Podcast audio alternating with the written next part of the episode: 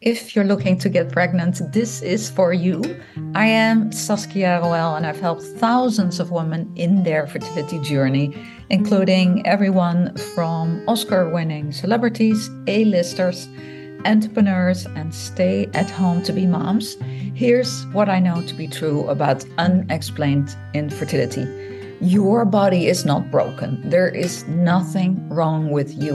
It's not bad karma your body can do this when you find the root cause of your infertility.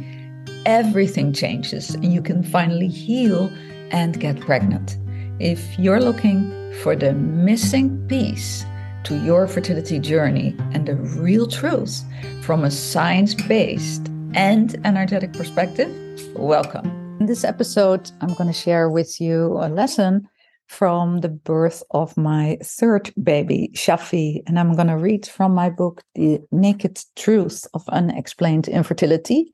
If you want to receive weekly audios where I read a story from my book and where there are so many resources and tips and tools, you can go to the naked truth of unexplained infertility.com and you can sign up for free and get all these amazing resources. And in your inbox every week have a story to give you hope and to show you that yes you can get pregnant. Now in this story the, the story of shaffy is different and the reason i'm sharing with you all the different stories is that sometimes women come to me and they have birthed their first baby and they have a horrific birth experience, nothing like they had planned. Everything went differently. Here's the thing that fear is often projected onto the next birth, even though they're not pregnant yet. They think, what if I have the same birth experience? And that's a problem because that fear can contract your body and you have to release that fear. Otherwise, that's a trauma fear that creates a trauma block in your body, and you don't want to do that. Now, each birth was very different. And I want to give you that energetic imprint that you can birth, and that it's very interesting to hear how that plays out. At the end of each story I tell, I read, there's a lesson. This is the birth of Shaffy, our third child.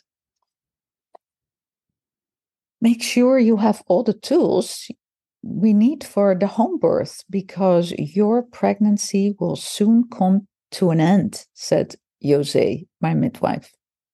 I rushed to the stores three weeks before my due date and I buy everything on the list. And as soon as I tuck the birth box in my closet, I feel safe and I breathe a sign of relief. Every night from now on, I am prepared to go into labor. And after several more weeks, I am wishing the midwife made a better guess. In the end, I have to wait five weeks before the universe orchestrates her timing according to Shaffy's plan, not mine. If the baby is not born by Monday, I am scheduled to have a labor induced birth. On Saturday, I'm home alone. The doorbell rings at lunchtime, and Jose stands on my doorstep with her suitcase. This must be a mistake. What is she doing here? I can only think she's a godsend because I'm not happy with the planned induction on Monday.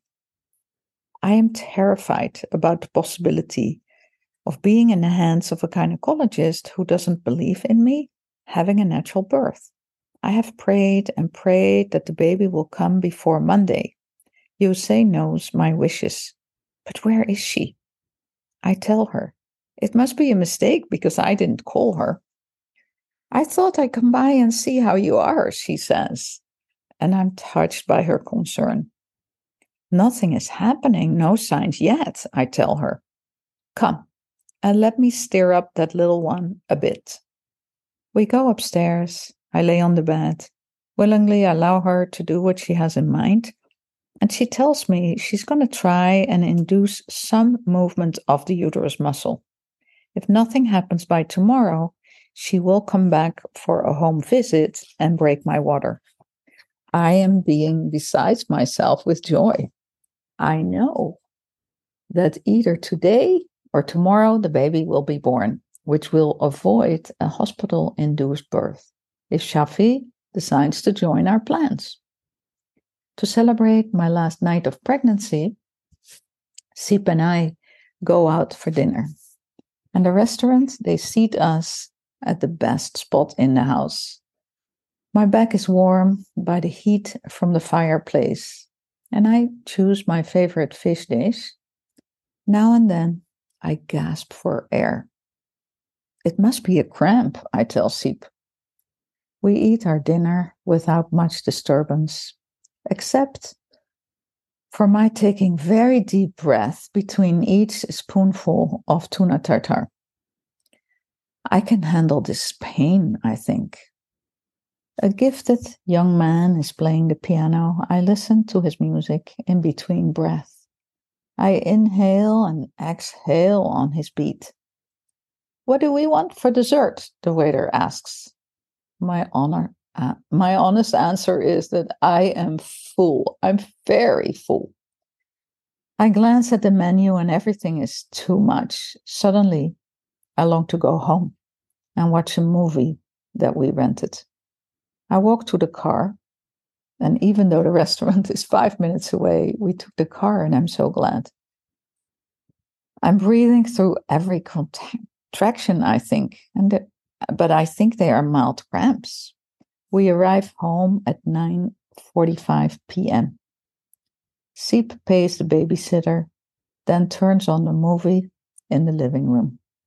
As soon as he pushes the start button, my water breaks. I feel my baby is ready to be born. Seep, I'm having my baby now. Open the front door for the midwife and close the children's bedroom doors, I say in one breath. I have the phone in one hand, dialing the midwife's number as we run into the bedroom. My mind is racing too. Sip runs after me, holding his hands cupped behind my back. What was he thinking? That this big eight and a half pound baby would be such an easy catch?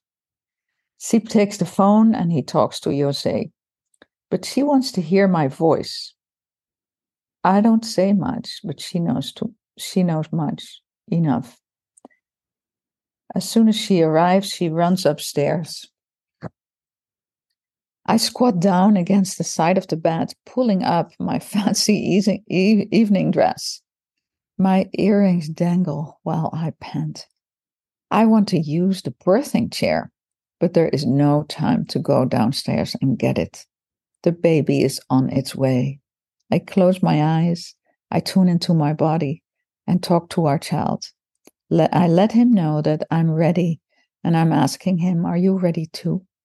Together, the baby and I are in another world. Sip and Jose do the thinking. My mind is switched off while my body is in charge. The wisdom of my body is my lead. There is nothing to hold me back now. While I'm leaning against the most uncomfortable way against the side of our bed, my legs begin to shake. I can't hold the squat position much longer and I feel the baby's broad shoulders pass on the way out. Within seconds, I own my third child with the deepest octave of my underbelly into the world. I put Shaffy Samuel to my chest and I pull my evening dress down. My big bump is gone and our baby is in my arms. I'm already dressed for his birthday. Shaffy made his entrance into this world at 10 10 p.m., 20 minutes after our dinner. I'm dressed for dessert now. Let the celebration begin. A joyous, gentle, brilliant soul is now on earth. Here's Shaffy's story, and what I don't describe in the story is that a few days before, we went to the gynecologist because I was so called over time. And when the gynecologist checked me, he said, This baby is way too big for a natural birth. And in that moment, my, my heart sank because I wanted to birth at home. And I had birth, yeah, Sietske at home, which I write in the previous birth, um, share in the previous birth episode. But I I fully trusted that I could do this. And as soon as the doctor made this remark, because of the work I know and because of the work I do, I know this can be an imprinted fear right on the spot that can completely lock in and ruin your birth experience. And I knew if I would 100% believe him and take this in, I was scheduled for a C section because there would be no way I would be able to birth naturally because as soon as the contractions would start, I would go into fear. I will never be able to be, be, birth this big baby naturally. And the body and mind are connected, and nothing would have happened. When, when the doctor said this, I thought, delete, delete this remark. And you can see what happened. That this birth, which was initially started by the midwife coming and just creating some movement, and then me going about my day, going out to dinner. 20 minutes after we came home from the dinner, Shaffy was born naturally on a birthing chair. And I know that would have never happened. Would I allowed that fear in my mind? My mind would be contracted my body would be contracted and I would have never been able to surrender to a natural birth experience. It could have never, ever happened. And that's the imprint that I want to, to give to you. Because sometimes doctors and friends and well meant loved ones can say things to you and you can take them in and make it your own truth. And it gets into your head, it gets into your body. And this can be about pregnancy, this can be about age, this can be about egg quality, this can be about birthing, this can be about raising a second or third child. Delete these remarks. And of course, in all situations in your birthing experience, if if it's not safe to birth naturally, of course, you take the precautions and you listen to the doctor, but I want you to become aware that your body is very wise and that your body knows how to do that and go out of your head and into your body. That's where the power is.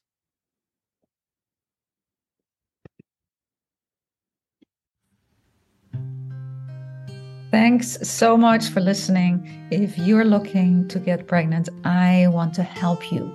Go to the description for a link to set up a fertility consultation or take our fertility blog quiz or the Is My Egg Ready for My Baby quiz to figure out what is stopping you from conceiving your baby.